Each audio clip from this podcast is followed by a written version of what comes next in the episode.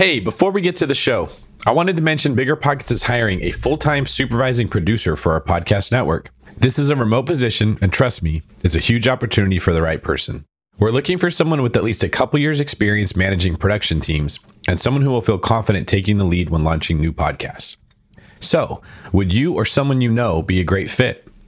You can find the full job description at biggerpockets.com/jobs.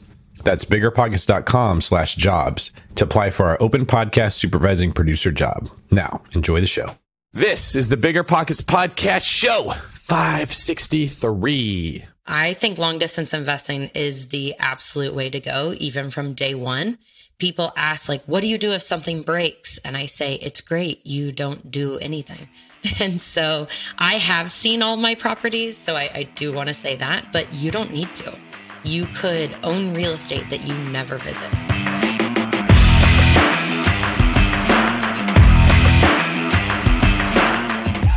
What's going on, everyone? Is David Greene, your host of the Bigger Pockets podcast, where we arm you with the information that you need to start building long term wealth through real estate today.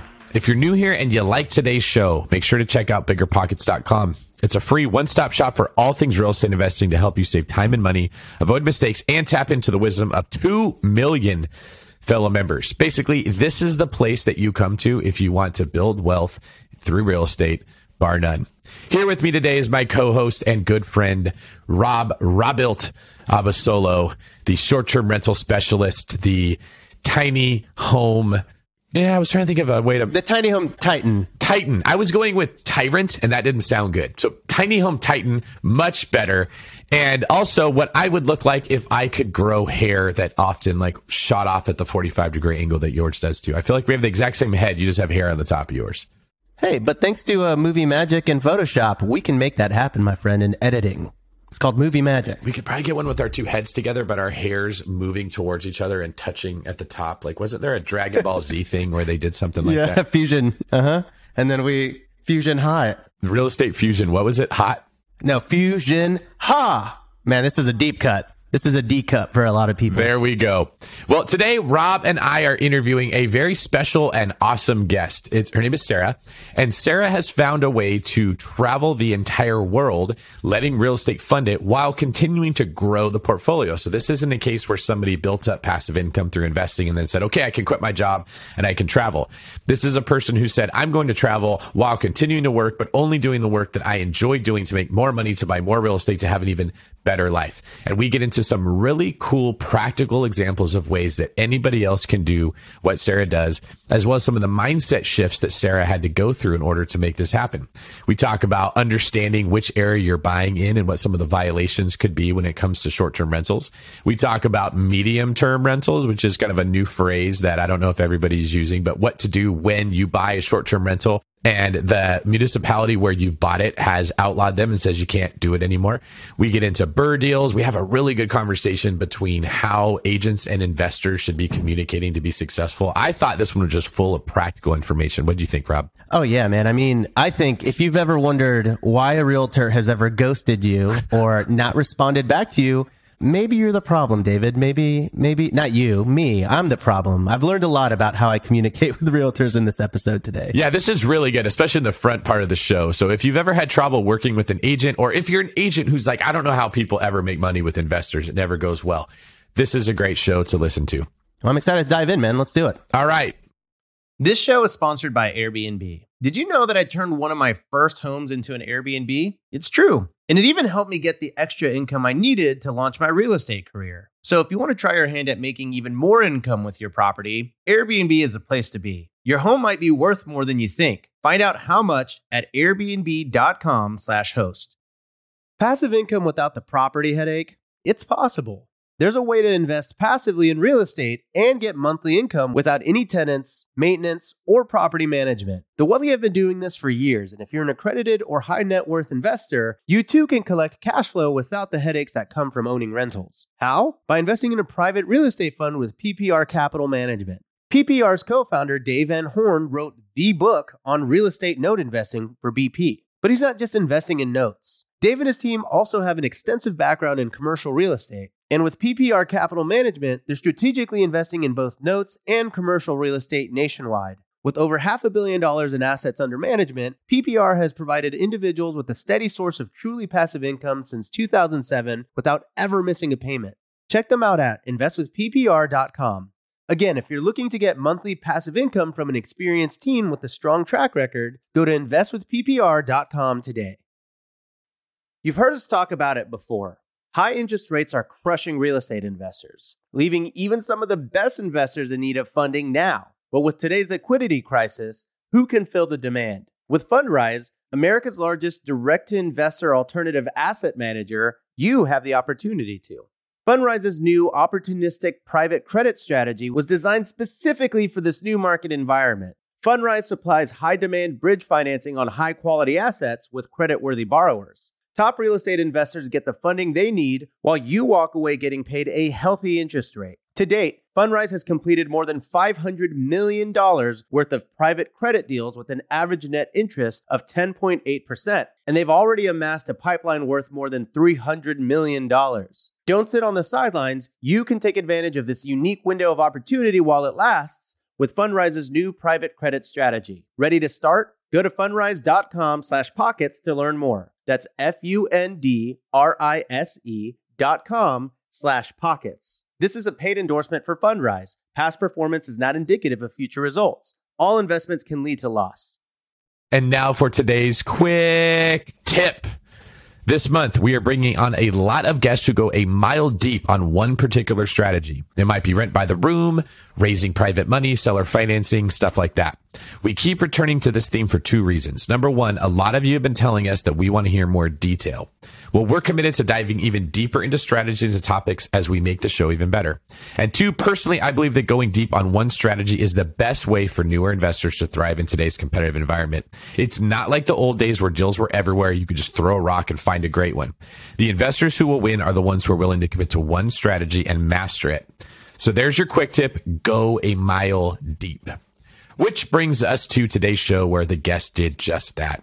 Before we bring in Sarah Robb, is there anything that you want to add that you particularly liked or something you think that listeners should pay attention to to pull out of this show? 100%, man. I think this show very much personifies the idea of shiny object syndrome. And one thing that really resonated with me is, you know, it's a lot easier to set one goal and hit that goal than it is to set a hundred goals and try to hit those goals. And I think Sarah really, really talks about narrowing down that approach so that you can have success in real estate. Very insightful. I love that. Thank you, Fusion brother. All right, let's bring in Sarah. Sarah Weaver, welcome to the Bigger Pockets podcast. How are you today?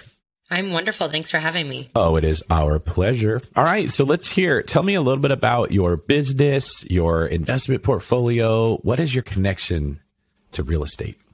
Absolutely. I have been in real estate in some capacity since 2015. I have a real estate agent coaching business. I coach agents. And I think what makes my story unique is that I am in what I consider like a fixed location industry. Real estate is fixed, but I am fully nomadic and have been for three years. And I've been working remotely, 100% remotely from my computer for seven years now. Okay. So you've sort of found a way to combine two passions, it sounds like travel and living remotely with real estate.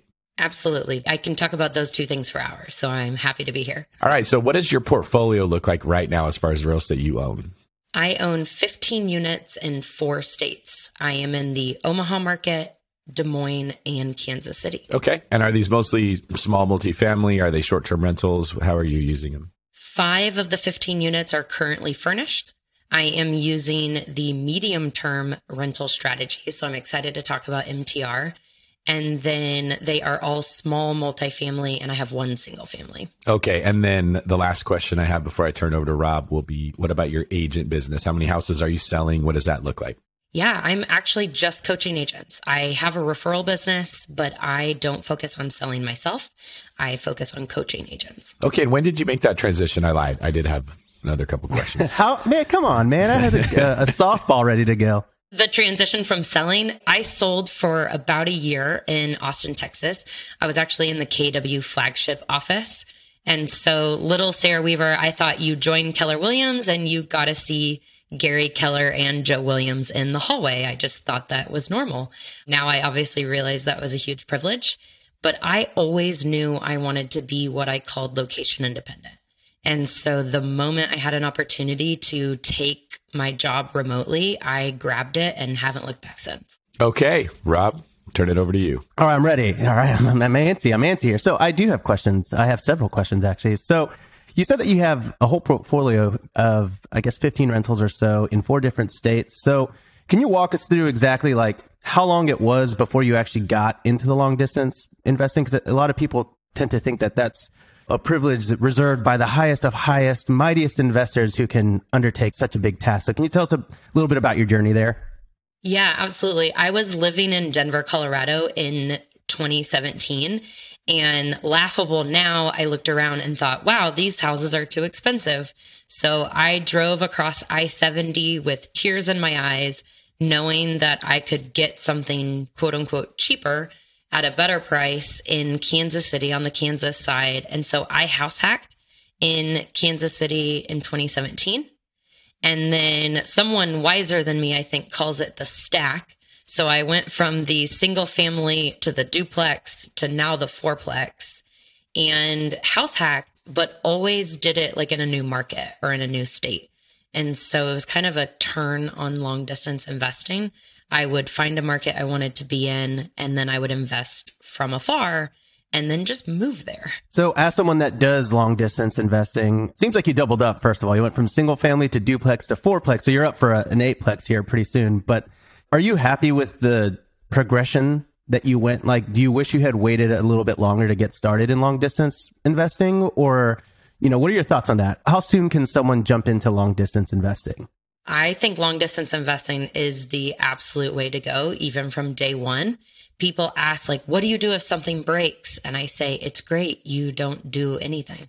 And so I have seen all my properties. So I, I do want to say that, but you don't need to you could own real estate that you never visit, which I'm sure, David, I know that's true for you. Rob, you've probably been to all of yours because your properties are way better looking than mine. oh, I'm not. I'm no, actually, there. I would say of my 14 unit portfolio, I've been to about half. I've seen about half. I've seen the photos of them though. So let's dive into this because for sure things go wrong. It's just a part of real estate a lot of people think, oh my goodness, I mean, if you're across the country, you have to hop on a flight and, you know, you have to go address all these little issues.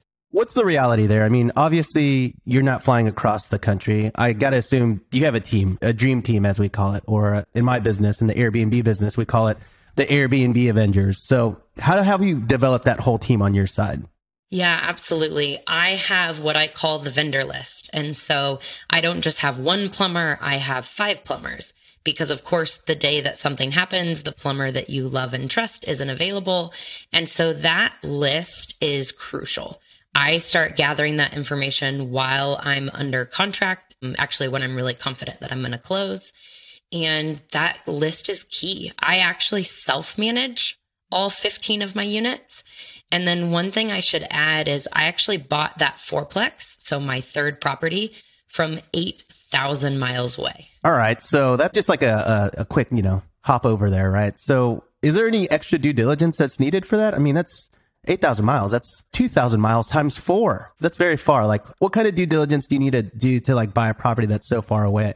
Yeah, you have to have a team on the ground that you trust. And so that's where investor friendly, investor savvy real estate agents are absolutely clutch. You need to trust them, but just like online dating, you trust but verify. And so I like to have video tours. I walk the neighborhood on Google Earth there's lots of steps in my due diligence process that make long distance investing possible. There is a large demand from investors for investor friendly agents or investor savvy agents, like you referred to it. It's typically looked at like, hey, there's an investor friendly agent or a normal agent, which I want the investor friendly one. But obviously, life doesn't work that cleanly. There's sort of a spectrum, and you have to figure out where this agent you're working with fits and what strengths do they have, what weaknesses do they have. I think a lot of people end up with a bad relationship with their real estate agent. It's obviously it's all over the forums. People complain about this all the time because they weren't sure what to look for in that agent. Just like I suppose online dating, if you don't know what you're looking for, you're not going to find what you want. So can you share with us, Sarah, from your experience, especially as coaching agents, what are some things that someone should look for when they're picking their real estate agent if they are an investor listening to this podcast? Absolutely. So I love what you're talking about. You do have to change your expectations. let's say my parents are buying their dream house, then their agent needs to be very responsive, showing them lots of properties. My parents are going to touch the walls, walk through the property. But for an investor friendly agent, if they're not answering my call, I'm secretly clapping silently because it means that they're so busy that they're out hunting deals for me. And right now, I actually don't make my agents walk a property unless I'm under contract. That means I'm writing offers on deals and the agent hasn't even walked the property because I'm writing so many offers and right now so many things aren't getting accepted. And I value my agent's time so much more than maybe I would value the quote unquote residential agent. And so the expectations are totally different in that sense. And then as far as criteria goes, they need to understand investing. Ideally, they own a lot of rentals themselves. They don't necessarily have to own a lot of rentals in that market, I'm finding, but they need to think like an investor and they need to see okay if we up the amenities in this property you can add this much to the rent and maybe they don't have that information but they sure as heck have a property manager on speed dial that does have that information and that's where the rolodex or the vendor list becomes so important because I don't need to start out from square one. They have all of the vendors, property managers, basically the on the ground team presented to me on a platter. This is so good in long distance investing, I talk about this quite a bit is what I look for in an agent. I can't tell other people what they should look for, but I think there's similarities between someone like Sarah and I who are both agents and investors and what we expect from our agent versus someone who is not an agent and the expectations they have, which like you said are often not accurate. I would probably sum it up by saying what you and I do is we look for a person who has skill, knowledge, and resources we can leverage not somebody who's going to hold our hand and walk us through and answer every single question we might have that some of it could be on us to go get the answers for. And I think when you find a really good agent who knows they have a lot to offer, if you portray yourself like an insecure, needy person who isn't sure what they want, it's the fastest way to be getting rejected by that person. They know this isn't a great use of my time. So I would like to highlight what you said when you said they have a property manager that can solve that problem. They have resources. They have a contractor, a handyman. If you're buying a place and you need to furnish it, they can tell you, well, this is the store you want to buy the stuff from. That's gold. If they don't have the warmest personality, if they don't answer their phone every single time you call, it's probably because they're good. It's probably because they're working. It's not because they're at your beck and call. So I really appreciate you sharing that. I want you to sort of dive a little deeper into why you believe this is, how you coach your agents. And then, Rob, I'd like to get your perspective because you're not an agent. And as you're hearing all this, are you like, oh, I've been doing it all wrong? Or have you kind of learned the hard way? yeah, that's the way it works. Yeah, I, you know, I would say it's very rare. I mean, I have put in, oh man, hundreds of offers over my course as a real estate investor. And I don't think that my realtor has ever found one of those properties for me.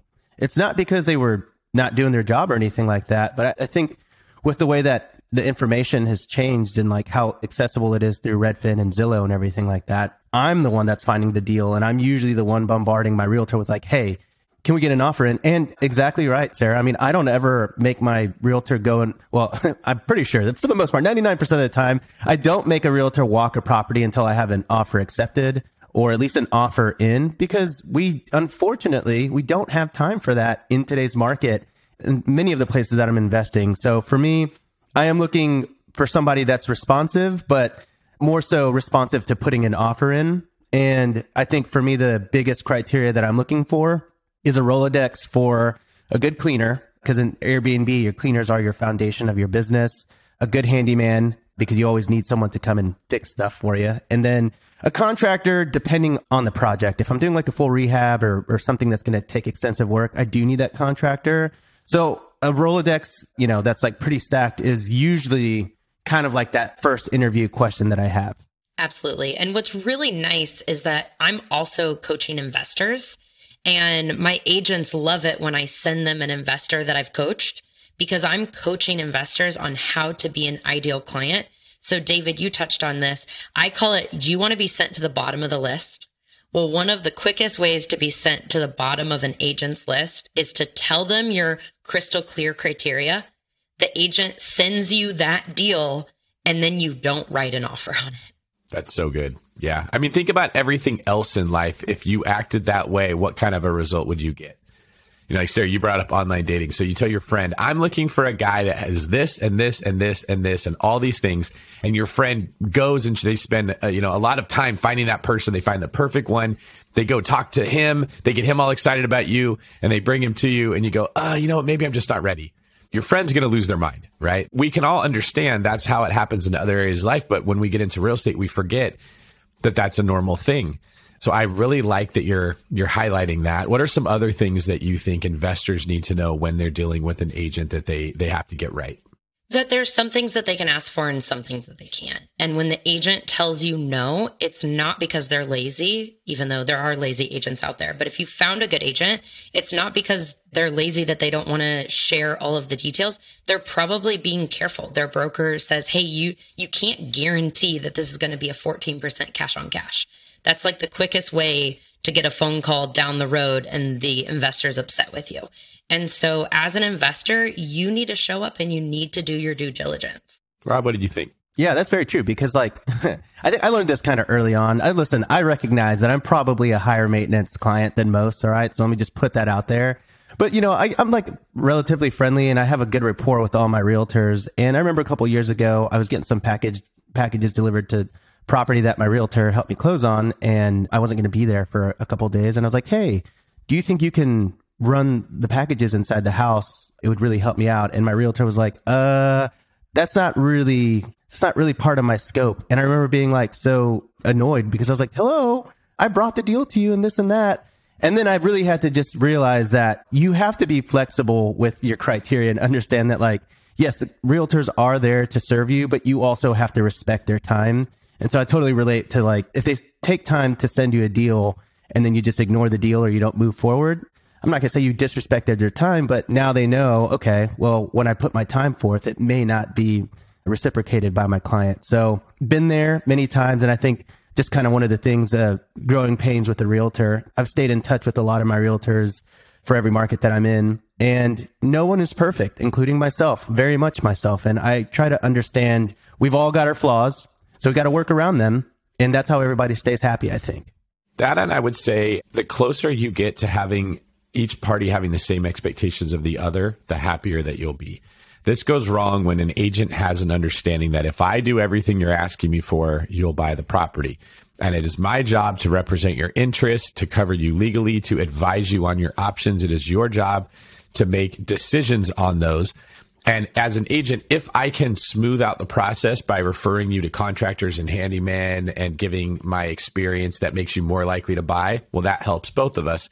But it's not necessarily my job to go run out and find everything that you might need. And I think for the person who's buying the property, to understand that they are usually not compensating their agent directly, that agents probably close somewhere between three to 5% of the people that they actually talk to who have all these questions about real estate. So even though you think that's a huge commission, they're getting that 3% of the time, right? Divide it by that and it doesn't seem that big anymore.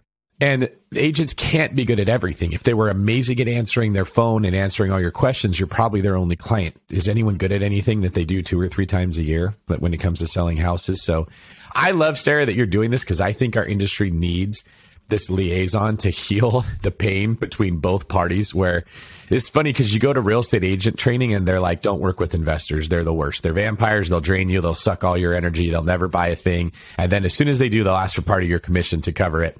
And you go to investor things and they say agents are terrible. All they care about is a commission. They don't care about you at all. Both sides have very strong feelings about the other one. And I believe it's because we're both going in with really bad expectations. We don't have a good understanding of, of how this should work out evenly and fairly. I couldn't agree more. I just want to be like, can't we all just get along? And the truth is, we can, but we have to adjust our behavior. I teach a lot on the DISC behavioral assessment. And I always say, you're not going to change your personality. I am never going to become a patient, quiet person. That's not in my nature, but I can learn to bite my tongue when needed, communicate differently when it's best suited. And that's what I tell real estate agents is if you have an investor that's a time waster, move on because there are hundreds of thousands of investors waiting for good deals And so if there's an investor that's sucking your time, like move on from them and build a stronger investor database or an investor buyer list, which is what I teach my investors or my agents to do. And then same with investors. If they have an agent that's not sending them deals, then either their deal criteria is not realistic or clear enough, or they found the wrong agent and move on to the next one. Man, this is so good. Like we should do an entire series on just agent investor relations so each side can see what the other doesn't. Did you have something you're going to say, Rob? Yeah, well, yeah, we need a mediator, someone that can help mend all the pain, you know, all the broken hearts. I have had an agent call me in and say, "Hey, I'm not having another conversation with this investor. I told her that she needs to coach with you." And so I have have like had coaching clients where I'm essentially helping a little problem child. And what's really cool is my investor clients, while that's not my main focus, guys, they go under contract. I just had my fourth coaching client go under contract within six days of their first coaching call with me. And so whatever I'm telling investors is working. That's awesome. So I want to kind of ask a little bit about that because obviously you've successfully worked with investors and we've sort of talked about the expectation, sending them deals. You've talked about your uh, do not call back list or whatever. So when you do find an investor that you're working with, what are some of the things that you've done as an agent to help find a deal for investors? Like, are there any specific strategies or any way that you're going out into the world and finding a deal, plucking it out from the street and bringing it back to an investor? There's a lot. So I'll actually use my agent in Omaha as an example. I sent him a text message, like the most clear criteria I could come up with. So it was, I want a fourplex at this price or a duplex at this price. And they were different prices because of financing. I want them to be value add. I'm willing to spend up to $10,000 in renovation per unit because you're amazing and you have the underground team. Keep in mind, I was living in a van in New Zealand while this was happening. So talk about like extreme long distance investing. And the criteria text message went on and on. It was incredibly detailed. And four days later, he texted me, and I think his exact words were, You need to buy this. And I looked at the deal. I ran it through my deal analysis calculator. He knew to give me purchase price, current rent, market rent, estimated rehab, taxes, and insurance. Yes, the taxes is something I could do, but he appreciates that I asked for that. And I ran it through my calculator and I said, great, write the offer.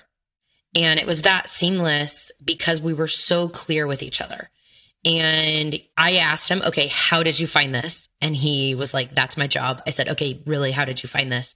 And he went to his database because I had sent him such a crystal clear criteria, made it so easy for him. You guys, he literally copy and pasted that to a bunch of real estate agents, including commercial real estate agents.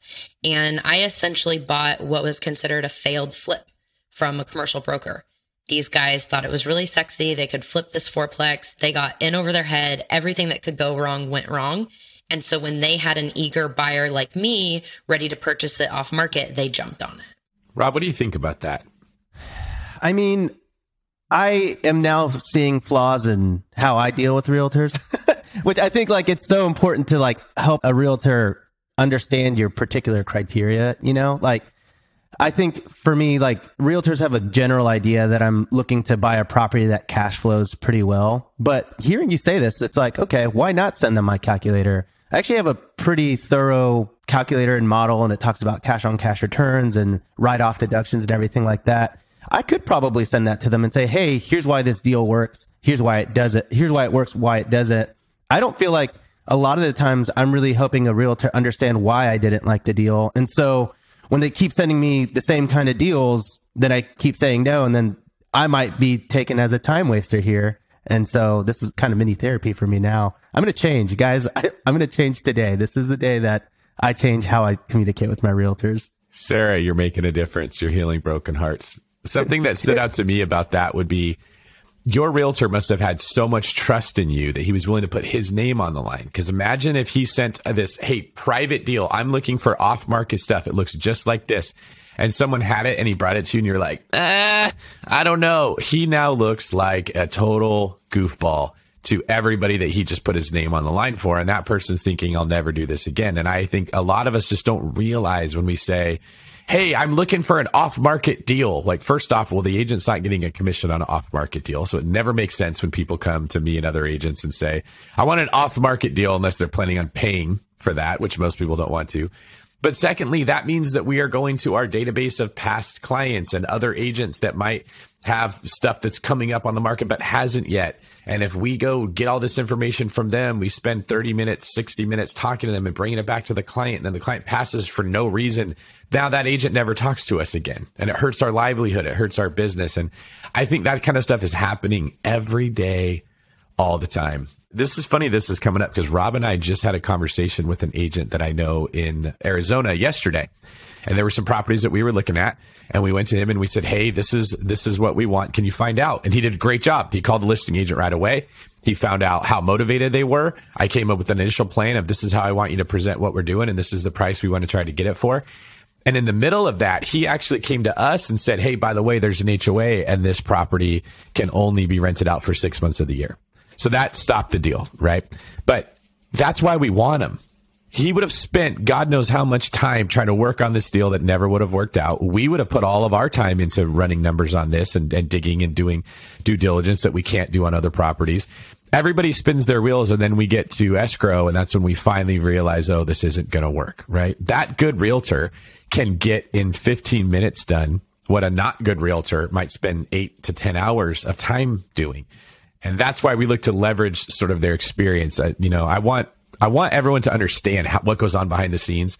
I don't want to take the whole podcast talking about it, but Sarah, do you have any, you know, on this topic, anything else that you'd like to add that you just wish agents and investors both understood?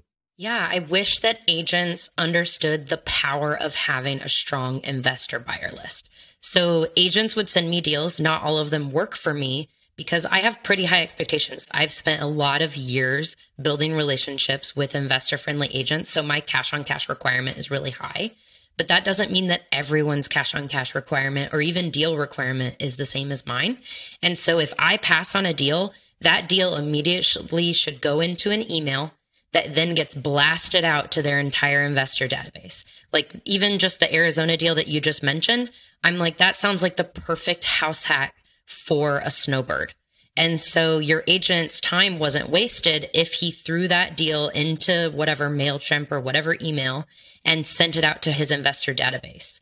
And so I think that every single time an agent finds a deal, they should be able to sell it. All right. So in 2020, you sort of had a transformational year. You had these big goals and you were trying to achieve them and you were having a little bit of difficulty doing it until some things changed. Can you share with us what was going on at that pivotal time in your life? Absolutely. You know how everyone kind of starts out the year with like the word of the year?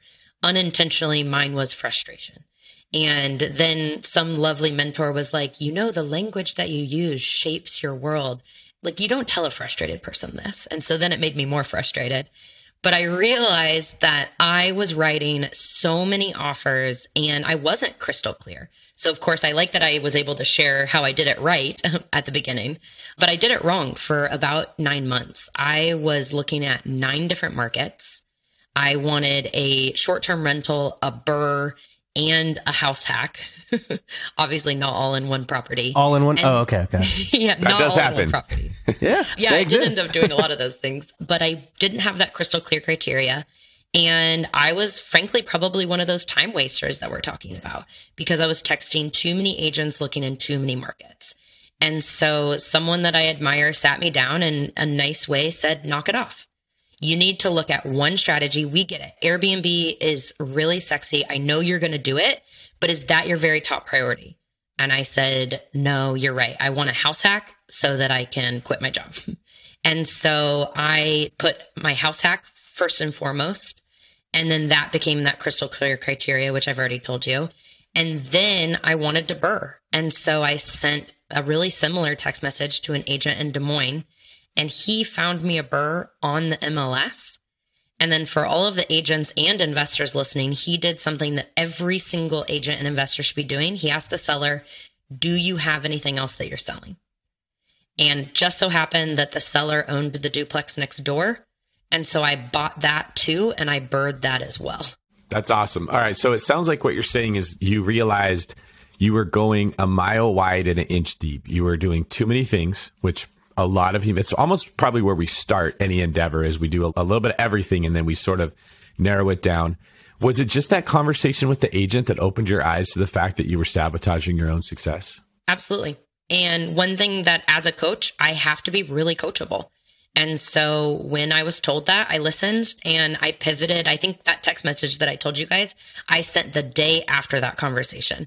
And so within the week, I was under contract. Yeah, that's something really important to highlight. As I think about my career in 2021, I got out of actually having my name on the sales contract and I had my team members do it. And I sort of just guided them. And in some ways it was rough because they don't have the experience that I have. So what I'm realizing is it's those conversations that they're not as good as having. I would have the person that would come to me and say, all right, David, I want to use an FHA loan to buy a place at 70% of ARV that is going to be a short term rental, but it could also be something that I could do long term if it doesn't work out. And I want to BRRRR it and like all over and over and over. Right. And I'm like, why do you want to BRRRR if you're putting three and a half percent down? You don't have to. You've already done the job just with the loan you're getting. And so what would make things go well is when I would have that conversation that your agent had with you. Look, you can do all these things. You don't do them all in the same deal. Let's put a systematic plan together where you take step by step by step and each step makes the next one a little bit easier and you kind of progressively move your way along. And now that's almost all that I do. Someone comes to me with a house that they say, Hey, I got this property. It's got a lot of equity. What should I do? And I look at, well, what's the cash flow? Okay. The cash flow is not great. What's the area? It could be better, but there's a lot of equity. If we sold it, we could buy four more. We're going to buy in these areas that appreciate. These two will be this kind of deal and these two will be this kind. And you sort of amplify their portfolio. It's very hard to find that.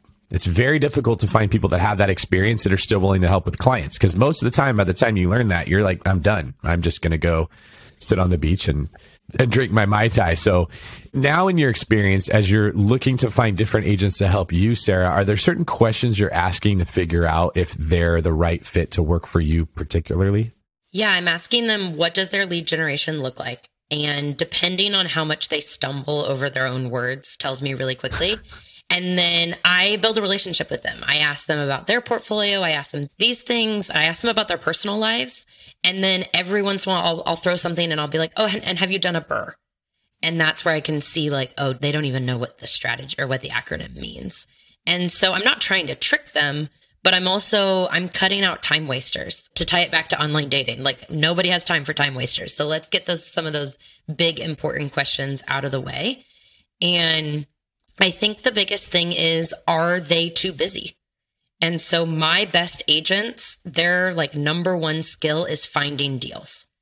And if they don't need me, like they already have a really strong buyer list, they're selling to a hedge fund, then they're not the right agent for me. They might be great, they might be really savvy, but are they willing to turn over stones to find a, a BRRRR deal for me?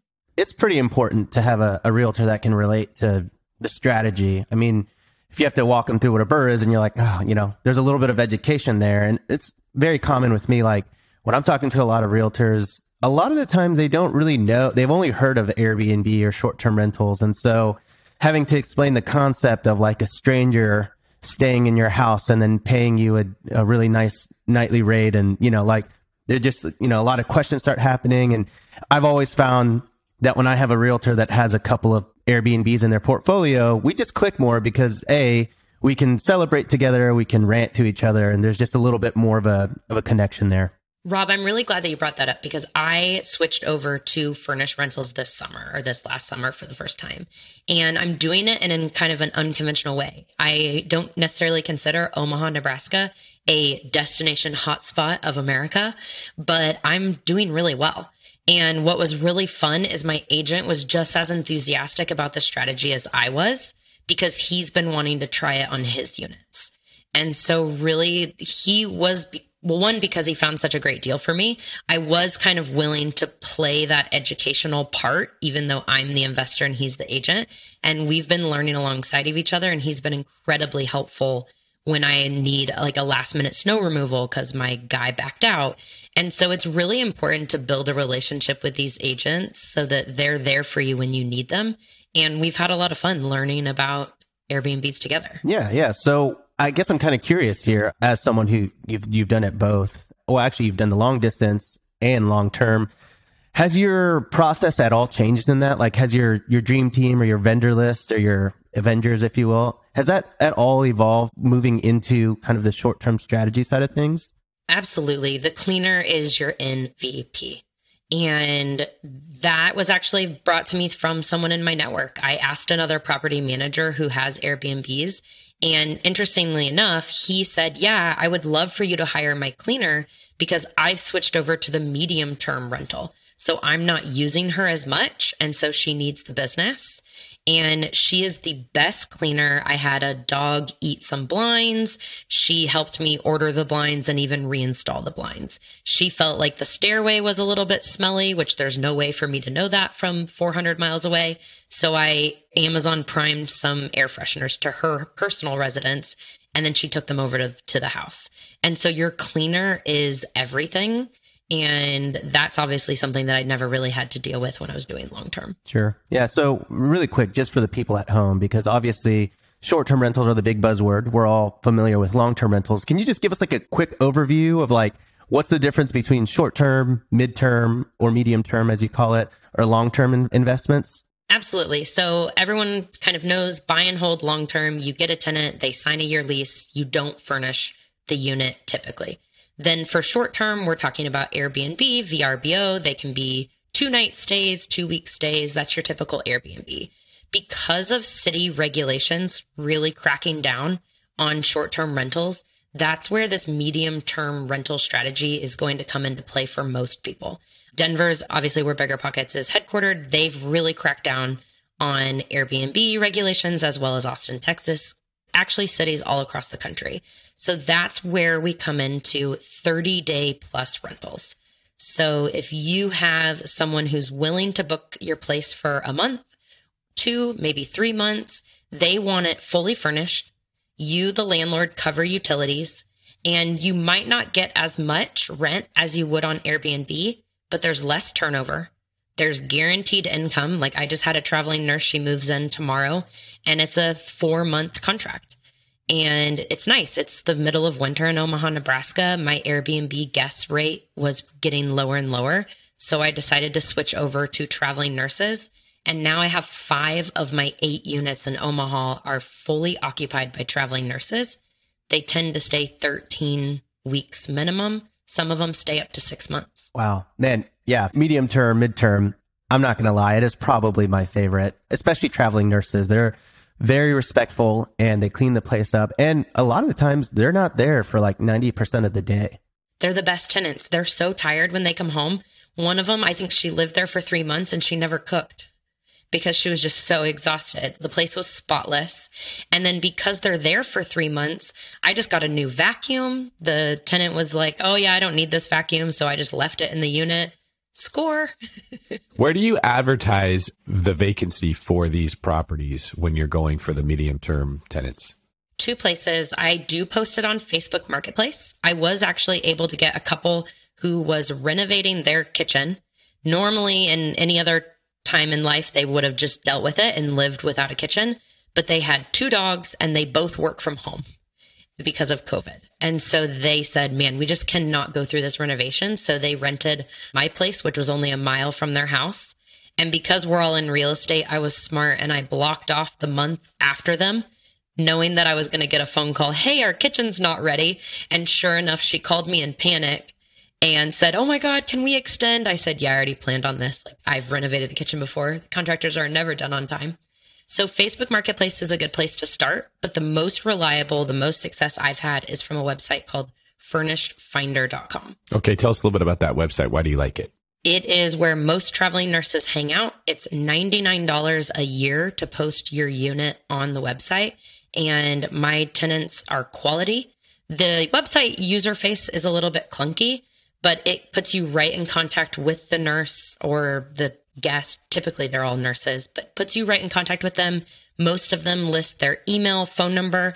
And so recently, I had a nurse, her hospital assignment changed. I had a unit went vacant right away. I just opened Furnished Finders and I just started calling. And within 20 minutes, I found a tenant that wanted to move in next the week later. By the way, uh, this podcast is brought to you by FurnishedFinder.com. No, I'm just kidding. Um, so, sir, you don't really do any uh, midterm lead generation through Airbnb or like VRBO or anything like that? I have it listed on Airbnb, but I have stayed fully occupied through Furnished Finder that I actually haven't secured a tenant through Airbnb yet. That makes sense. I suppose if you're the tenant looking, you wouldn't think to look for a 30 to 90 day place on a short term rental website like Airbnb or VRBO. You know, most of mine actually, they do come from Airbnb. I, similar stuff here. I mean, obviously travel nurses, but also there is a, a family like next neighborhood over and they're like, Hey, we're remodeling our house.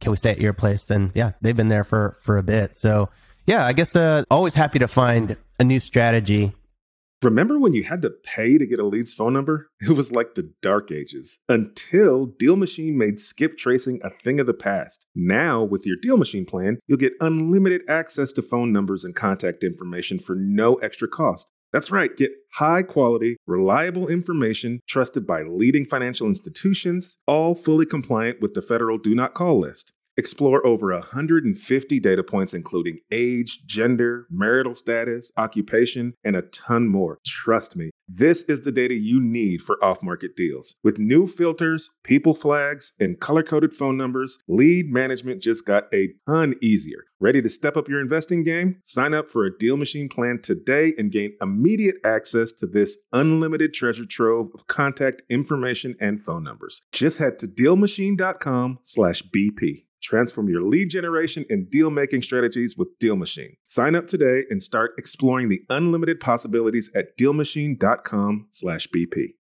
Whether you need to buy or sell, or you're just obsessed with looking at homes for sale, Redfin's got you covered. Redfin updates their listings every two minutes to help you see new homes first. And they give you personalized recommendations based on the homes you like, so you can find a home that's just right for you, whether that's a cabin, a craftsman, or a castle. With the top rated Redfin app, you can favorite homes, share listings with others, and schedule tours even on the same day with a local Redfin agent who can help guide you through the whole home buying process. And if you're looking to sell, Redfin agents have the experience to help you get the best price possible for your home. That's because they sell twice as many homes as other agents. With a listing fee as low as 1%, Redfin's fees are half of what others often charge, which means you'll have more money to put towards what matters most to you, like your next home. In fact, last year, Redfin saved home sellers $127 million. No matter where you are in your real estate journey, Redfin can help. Download the Redfin app to get started today.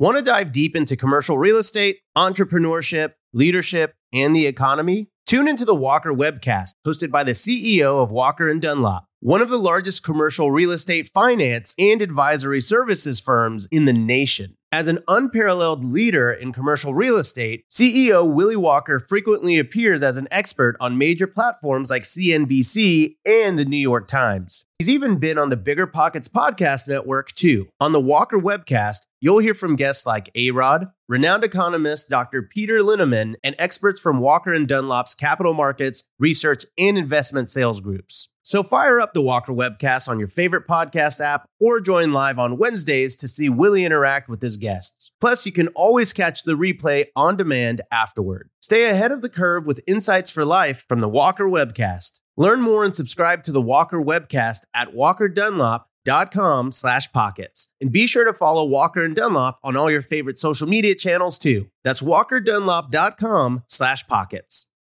Finding rental property insurance has been a headache for the past few years. You know the feeling. You're scrambling, calling 20 different insurance agencies in a dozen different cities, struggling to protect your portfolio at the right cost. But I'm going to tell you a little secret that'll change everything. Veteran investors don't go through the everyday insurance companies. They just use NREIG. NREIG, that's N R E I G, provides insurance solely for real estate investors. They've built the largest insurance program in the country for residential tenant occupied, vacant, and renovation properties. The best part? You can put all your properties on one insurance schedule and one monthly bill. And you can add, change, or remove properties without having to cancel one policy and purchase another. They insure properties from single family rentals up to 20 unit multifamily dwellings, vacation rentals, mobile homes, condos, and more. Trade catchy jingles for cash flow with insurance made for investors. Visit nreig.com slash bppod to request a proposal. N-R-E-I-G dot com slash bppod.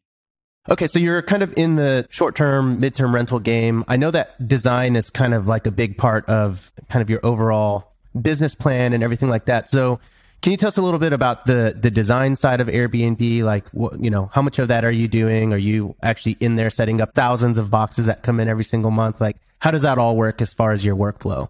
Absolutely. So, because I believe in long distance investing, I also have done long distance furnishing. And when I started posting about this online, people went crazy and they were like, wow, can you do that for me? And so I am now filling a need in the market. I started a company called Aria Design Services, and we help investors either revamp or fully launch their Airbnb. We can buy all of the furniture remotely, have it sent to the unit, and people on the ground can put it together, or you can fly my team in to furnish it themselves. We also do your house manual, all of the automated messaging, really whatever you need to launch your Airbnb successfully to make that a cash flowing machine, my team can handle. But what do you do with all the boxes? That's the real question because setting up a place like right now, there are 200 boxes outside of this door. What's the secret there? That's what everyone really wants to know. Secretly, just me, but you just tape them back up and you run them across to the neighbor's house. love it. Love it. So, did you ever end up doing like uh, what we call like a burster, like a BRRRR into a short term rental? Like, I know you were looking for a BRRRR. Did you ever end up executing on that strategy? I have done my first BRRRR. I took both David's book, Long Distance Investing, and the BRRRR strategy and did a long distance BRRRR. And currently, they're all long term tenants. I would love to hear if you've done it. I'd love to hear the financing strategy on how do you refinance if they are all going to be Airbnbs. That was the piece that kind of tripped me up. And so for now, I put long term tenants in those units, knowing that when their lease is up, I will turn it into an Airbnb. What was the question you had on how to do? Why can't you refinance if it's an Airbnb? Yeah, just figuring out how to refinance without showing the income because I needed the income to refinance the, the property. The income of the property, you're saying? Yeah, basically, how do you do a cash out on a, on a short term rental? Right? Exactly. And assuming that your debt to income ratio can't support it. That's what we were saying here. Yeah, because I was a genius and I quit my W 2 during the refinance. Mm, yes, we've all been there. Yeah, and that's the next section we're going to get into. But there are a few ways there. One is if you're just doing a standard, like you're going to do it under yourself, if you show the lending company a lease of a person that's going to be staying there, they can usually use that income. And then there's also a loan product that we use that uses income from the property, which is perfect for short term rentals. Isn't it funny how like this probably Sarah to you was like a life ending, my, I can't do anything because I'm stuck. And then someone like me pops up and like, oh, if you had just contacted me, I could have taken care of that. There's so many things like that that I find where people are just smashing their head into this wall and they're so frustrated and then one person comes along and they're like, oh, yeah, I have a thing. Like, if you just knew the right people to talk to, they solve these problems so fast. I've been there so many times in my career. It's, it's amazing. Yeah, what I ended up doing, you guys, because I did knowingly quit my job during a refinance. Um, I'm not an idiot. I did know what I was doing. And I did a 30 year product from a hard money lender. They did not care that I didn't have a W 2 any longer and my interest rate was 3.75. Everyone's going to be emailing you to find out who yeah, that seriously. lender is. Who was that? You better get an affiliate link for that. All right, so this is the fun part of your story. So we've kind of gone over how you got started, the challenges you had, how you overcame them, how you earned the right to do that by coaching agents and working with investors and helping each side kind of come together and build up the value that you're offering, which probably I would imagine the Keller Williams influence that you had, especially if you were in the hub in Austin, that that sort of like rubbed off onto you. That company's very big on, on bringing value to other people before you ask yourself, and now you get to enjoy the fruits of that. Now you are living the dream that is kind of being dangled in front of everybody else when Brandon Turner says, Hey, like you should go do this because you can live in Hawaii like me too. So I would love to hear how are your businesses set up where you're doing consulting and you're and you're buying property and you're managing property. And it sounds like you're just bebopping all over the country. I am. So I wrote in my journal back in 2015, I want to be location independent. And within eight days, I got a job where I could work 100% remotely. It was funny enough, still in the real estate industry. And that was this aha moment of manifestation. And so ever since then, I've just been really diligent about writing down what I want in life and then not really taking no for an answer. So I wanted to live in Buenos Aires. And so three years ago, actually about three years ago this week, I bought a one way ticket to Argentina and I've been fully nomadic ever since. Okay. How are you structuring this so that you can get all this stuff done while you're being a self proclaimed nomad? Yeah, the strong Wi Fi is crucial. So you need to research the place before you go. If people have been given this added privilege of working remotely from their job, I recommend don't burn the boats. You don't need to like sell your house, sell your kids. You can just buy a one way ticket for two weeks or buy a round trip ticket and just try it and see if it's something that's for you. I recommend traveling on a Saturday or a Sunday so that you can get established in likely an Airbnb abroad and just test out working remotely. There are things that get in the way, like spotty Wi Fi or time change. And so you need to be mindful of those. But I really believe that COVID has gifted a lot of people the ability to work remotely. And I hope to see more people take advantage of it. 100%. I think a lot of people realize, like, hey, I think I want to try something different than what the world has been doing for the last thousands of years, right? I guess I'm kind of curious because you are obviously a nomad now. What was the tipping point for you, like to leave your W 2 job? Because it's very scary. It's very scary to leave the stability and the benefits and the health care. At what moment for you were you like, it's time? Yeah, it was always the end goal. So I switched jobs at the beginning of 2020. So talk about funny timing with COVID into a job that was more focused on real estate investing. I wanted to earn while I learned. So I took a job in investing and I never kind of experienced the lifestyle creep. The one nice thing about living abroad is that you can keep your expenses really low. So I wasn't paying United States healthcare. I wasn't paying car insurance. Even my cell phone plan was cheaper. And so I was kind of experiencing what some call geo arbitrage, which means living somewhere else to keep your expenses lower. And I lived 100% off those. I had three units when I first went abroad, and I was living 100% off of that rental income and then saving 100% of my salary. And so that gave me a really nice cushion. So then in the summer of 2021, I went from three units to 15 units in 68 days. And when that happened, I woke up and was like, wow, I did it. Like I exceeded my lean FI number or lean financial independent number, meaning all of my expenses are more than covered by my rental income. I can easily leave my W 2. Yeah, that's really the point everyone's trying to get to that crossing point where you went to the 15 units and instead of it just being money coming in, that equals a lifestyle change. I'm no longer tied to this area that I'm at. Like there's some kind of freedom that you experience.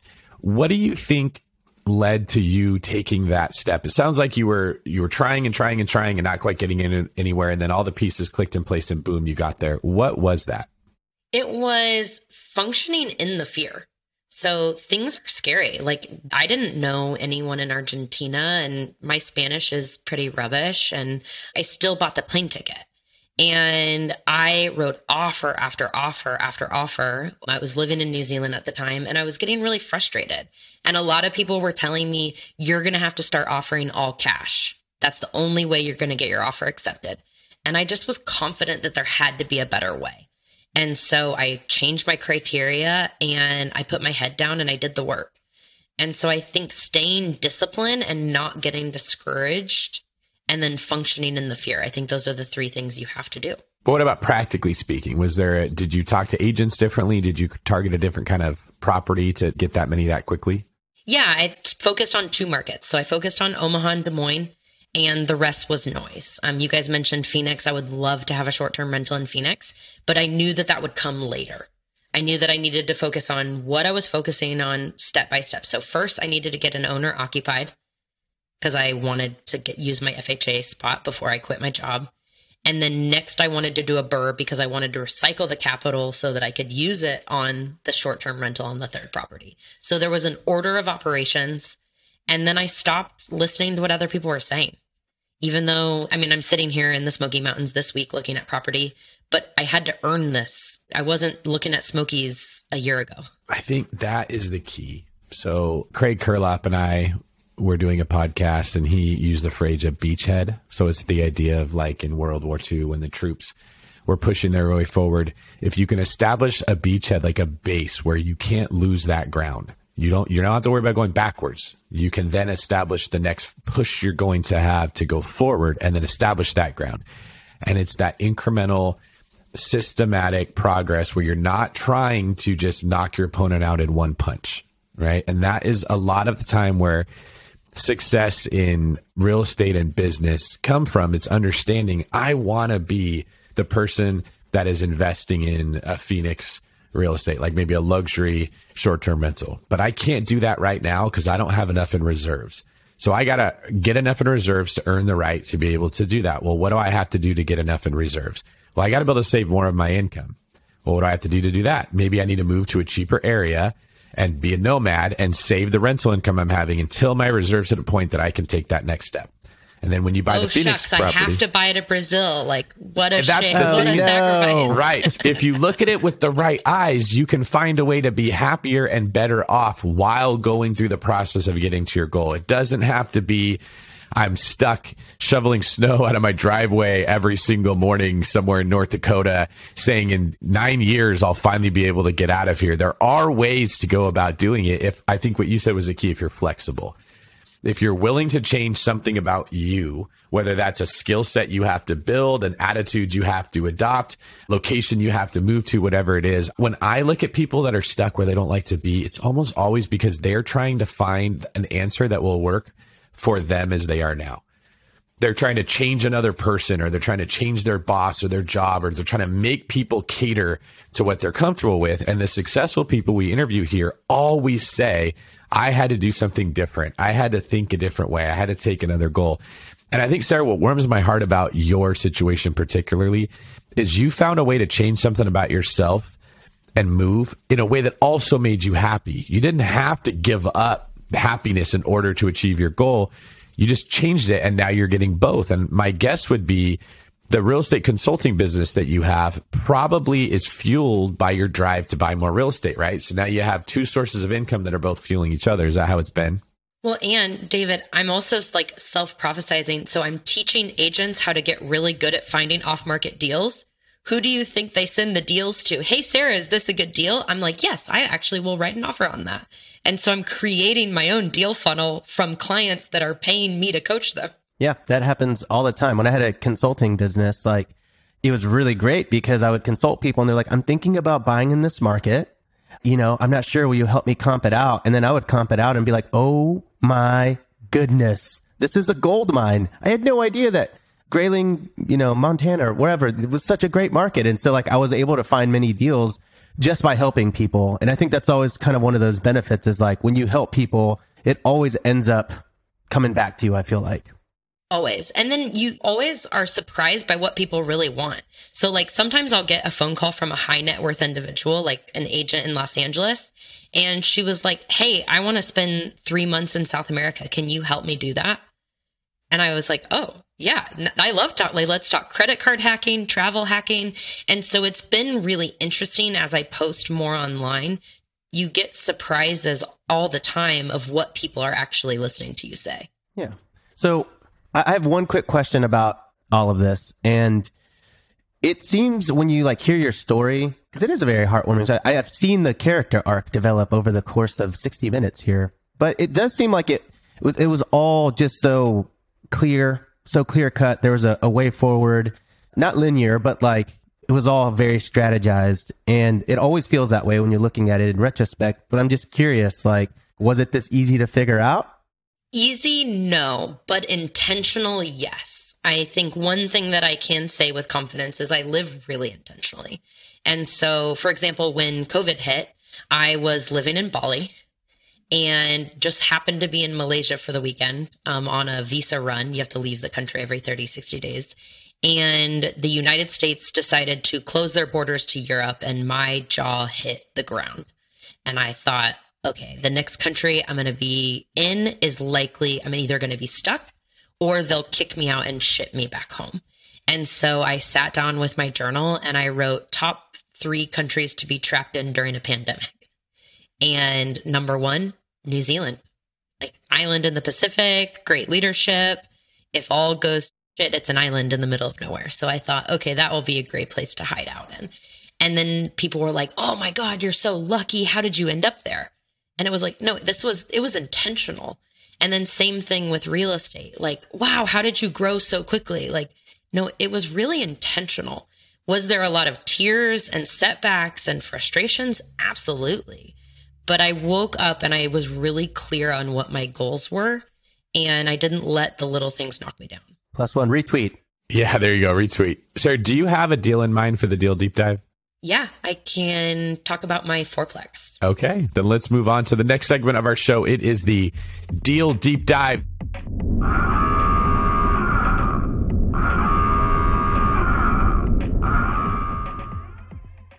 This is the segment of the show where we dive deep into one particular deal that this guest has done. Sarah, this is going to be rapid fire style. So I will start with the first question and we will alternate back and forth.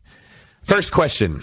Well, you actually already answered it. What kind of property is it? It was a fourplex. So I'll actually go to the second one. no, Rob, I'll let you take the second one. That way we don't mess up our rhythm. I know, man. I was like, oh, don't, don't, don't throw me off, man. Sarah, how did you find it? I found it from an investor friendly agent. There we go. How much was it? It was 320,000. Fourth question. How did you negotiate it?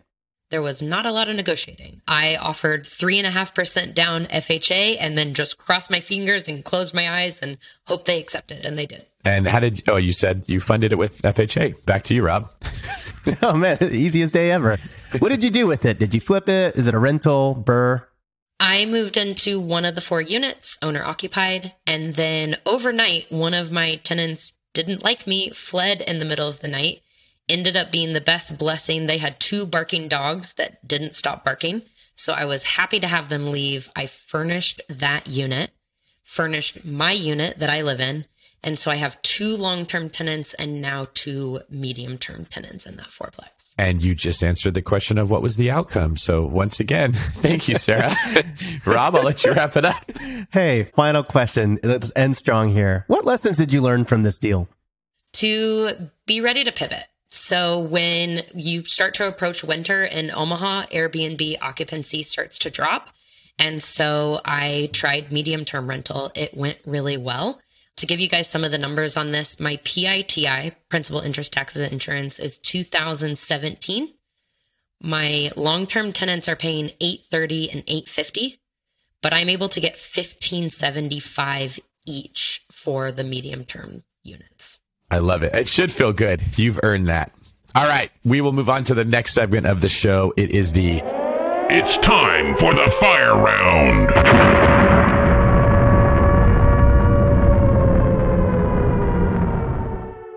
Much like the Deal Deep Dive, Rob and I are going to fire questions at you that come directly from the BiggerPockets forums. Question number one How do you stay on top of local regulations and restrictions while being abroad? Or what can I do to prevent violations?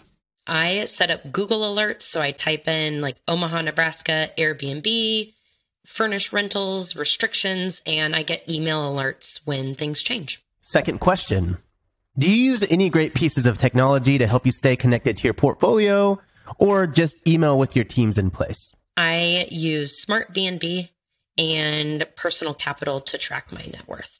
What is the difference between Smartbnb and AirDNA? Ooh, Rob, I'm going to throw this at you. I feel like you are an AirDNA analyzing machine. Did you say Airbnb versus AirDNA? No, AirDNA versus Smartbnb. Oh, okay. So AirDNA is the analytics tool where you can go in and actually analyze like future projections, occupancy, seasonality. Smartbnb is more of a property management system where you can automate your messaging. You can automate pricing, I believe, and then you can also automate things like scheduling your cleaners and leaving reviews for different uh, guests that stayed at your property. So Smartbnb is kind of like the CRM that you would use to manage your short-term rental. Yeah, in a sense. Okay, thank you for that. What are some misconceptions on being a digital nomad and investor? That it's always fun. Sometimes it's Instagram versus reality. So you're getting off the plane in Bali and your dishwasher breaks. And you have to deal with that if you don't have a property manager in place. So you just need to have everything set up. That's why that vendor list that I mentioned is so important. Do that while you're sitting in your parents' living room, not while you're sitting on a beach in Brazil. I'm always so impressed by people like like Rob. You move around a lot, and Sarah, you obviously do too. And when I talk to Rob, like every time he's got a different background, he's bouncing around all over the place. And I just think about, I don't think I could handle constantly having to reacclimate my environment to make it work for all the stuff I need it to do. I tend to be a person who's always thinking so many steps ahead of the future. It's like I'm looking so far ahead that I trip on the stuff that's right in front of me if you move it. So like I got to be in the same place all the time so I don't just step on that toy that the kid left there and fall. So props to you guys for being able to just constantly move to a new place, be flexible, flow with what's going on. It's probably a, an amazing tool to have in your arsenal. Final question. What country comes after Buenos Aires? Or I guess what city? Ooh, I love Lisboa, Portugal. I c- could spend a whole summer in Lisbon. I have heard very good thing. I had one friend one time that said, "All right, if I'm not going to live in LA, it's going to be Lisbon." And I was like, uh, "Oh, okay." And she said it was, yeah, just the greatest place on the planet. So cool. I'll check it out. You should. All right. Well, thank you for that, Sarah. This moves us on to the last segment of our show. It is the famous four. These are the same four questions we ask every guest every week with one bonus fifth question. I suppose we could call it the famous five because they both start with F's, but famous four is just sort of etched into BiggerPockets lore. Or uh, the Baker's Dozen famous for. That's funny. the Baker's Dozen. That's because a Baker's Dozen is 13, not 12. If anyone here is less than 30 years old and doesn't understand why we're talking like that. All right. Question number one What is your favorite real estate book? It is the book that helped me the most last year. It's Matt Faircloth's Raising Private Capital. I am excited to say I read that book and then raised $80,000 off Instagram. Way to go. Yeah. Kudos. And then, sorry, shout out to Matt. When I told him that story at BPCon, you guys, I'm pretty sure he almost shed a tear. And it was genuine, and he was really touched, and I was really touched. And so, shout out to anyone out there like that has written a book and it's changed people's lives because Matt's book really did change my life. He is such a cool guy and he gets very little credit because he has such an unassuming personality. He just wants to give value. He just wants to be nice. He doesn't get out there and shout and scream and demand attention. So if anyone here has been touched by Matt Faircloth, would you please send him a message through BiggerPockets messaging system and let him know? Sarah, thank you very much for doing that. I think that you're going to repay Matt just by the correspondence that he's going to get from all the people that have enjoyed his counseling and his guidance along the way. Uh, all right. So, uh, question two favorite business book? Yes, it's an oldie but a goodie. Switch how how to what is it called? How to change things when change is hard by brothers Dan and Chip Heath. I David like you mentioned, I love change. I think Rob probably does too. We're constantly changing locations and changing investment strategies, but it turns out most of the world hates change. I mentioned the DISC behavioral assessment, and 69% of the population is a high S, and they absolutely despise change. And so it was really interesting to me. Like, I thrive on change, and I always knew I was really different, but it wasn't until I read that book that I understood how I could use that to my advantage. Really good. I actually wrote an article for BiggerPockets explaining what the disc profile is. If anybody here is curious, because we've been mentioning it, it's a behavior profile. If you Google disc in the BiggerPockets search engine, you should be able to find it. And I'll see if we can throw that in the show notes as well, because it would make a lot more sense to what Sarah is explaining here. Next one hobbies. Do you have any hobbies, Sarah? What do you like to do for fun? And you can't say build a, an empire, building a real estate empire. No, I'm just kidding. You can say that if you want. I mean, travel has to be my hobby. I've tried to pick up other hobbies here and there, and that's the cool thing about traveling is like I've been in a drum circle in Portugal or I've been salsa dancing in Guatemala, and so I have picked up hobbies along the way, but hands down travel is my true passion. All right. Question number 4. In your opinion, what sets apart successful investors from those who give up, fail, or never get started? Functioning in the fear. I mentioned it earlier. Investing is scary. Being a digital nomad is scary. Heck, just like waking up every day and being a human is scary. And so the absence of fear is not necessary to take action. And so even if you're scared, you should do it anyway. Yeah, love it. Okay, last question here, or uh, a little bit more of a statement. It's not quite a question. So we can still call it the famous four questions, by the way, David, because this isn't a question. All right. Number five. Tell us where people can find out more about you. Absolutely. I have two freebies. I have one for agents and one for investors at sarahdweaver.com slash freebies. I've also kind of monopolized Sarah D. Weaver if they want to find me on Instagram, Facebook, or LinkedIn. Wonderful. And thank you, technical Tommy, for pointing that out that that's technically not a question. That's very insightful of you. All right, Sarah. Well, this has been fantastic. I really appreciate you sharing what you've done. I think your story's so cool because it's equal parts inspiring, warming, practical, and multifaceted. You're you've got multiple streams of income, you have multiple skill sets, but they all flow out of the same passion of real estate, and you've made that work with your passion of traveling. So this is a great example of you don't have to be a billionaire in real estate to be happy. In fact, sometimes that's probably worse that if you did become a billionaire, the time you spend worrying about protecting the assets you have is time you can't spend enjoying the life that you have. And we only get one of them. So thank you very much, Sarah, for coming on here and for sharing that. Um, is there any particular way that you prefer people to reach out to you? I love hearing from people from on Instagram and similar to Matt, like we really we put our hearts out there to help people. And my word of the year is connection. And so if anything I've said has touched you in any way, I would love to hear from you. Wonderful. That's great. Rob, what's your handle? I'll reach out to you right right after this. My handle on the IG on the gram, Robuilt. You can find me on TikTok if you want to watch me dance. No, I'm just kidding. I don't dance on TikTok. Robuilto, and of course, you can always smash that sub on YouTube at Robuilt. There you go. And that's Robuilt with one B, right? You use that. That's right. You get double usage out of it. Very efficient with your letters. Uh huh. It's a play on words. All right. And I am David Greene 24. Reach out to me on Instagram or Facebook as well. And then make sure you're following BiggerPockets. If you're listening to this as a podcast, please check out the YouTube channel, subscribe to BiggerPockets YouTube channel and leave us a comment. Tell us what you liked about Sarah's story. This is one of those podcasts where you're going to have a ton of questions. You're going to want more detail. How do you do it? How do you do this? And luckily Sarah's the person that will provide that, whether it comes to travel hacking, getting your credit card set up, things you need to know about visiting different countries, how to manage your properties from somewhere else. Uh, this is the person to talk to. So please let us know what you liked, what you didn't like, and reach out to any of us. We're happy to talk. Any last words before we get out of here, guys? Blind the plane ticket. I love it. Well, Sarah, I think you're doing it right. And I very much appreciate you giving us your time today. You've convinced some people to do things differently in how they approach investing. So thank you. Thank you. This is David Greene for Rob. Technical Tommy Abasolo signing off.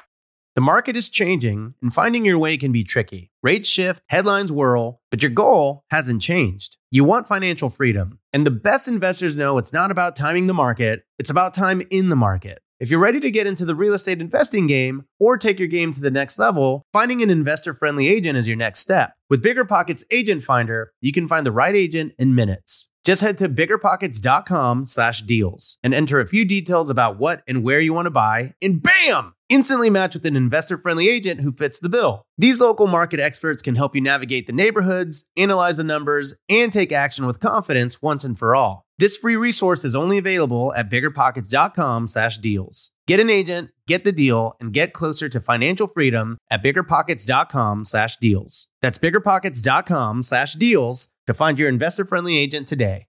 The content of this podcast is for informational purposes only. Past performance is not indicative of future results, and all host and participant opinions are their own. Investment in any asset, real estate included, involves risk. Use your best judgment and consult with qualified advisors before investing. Only risk capital you can afford to lose. BiggerPockets LLC disclaims all liability for direct, indirect, consequential, or other damages arising from reliance upon information presented in this podcast.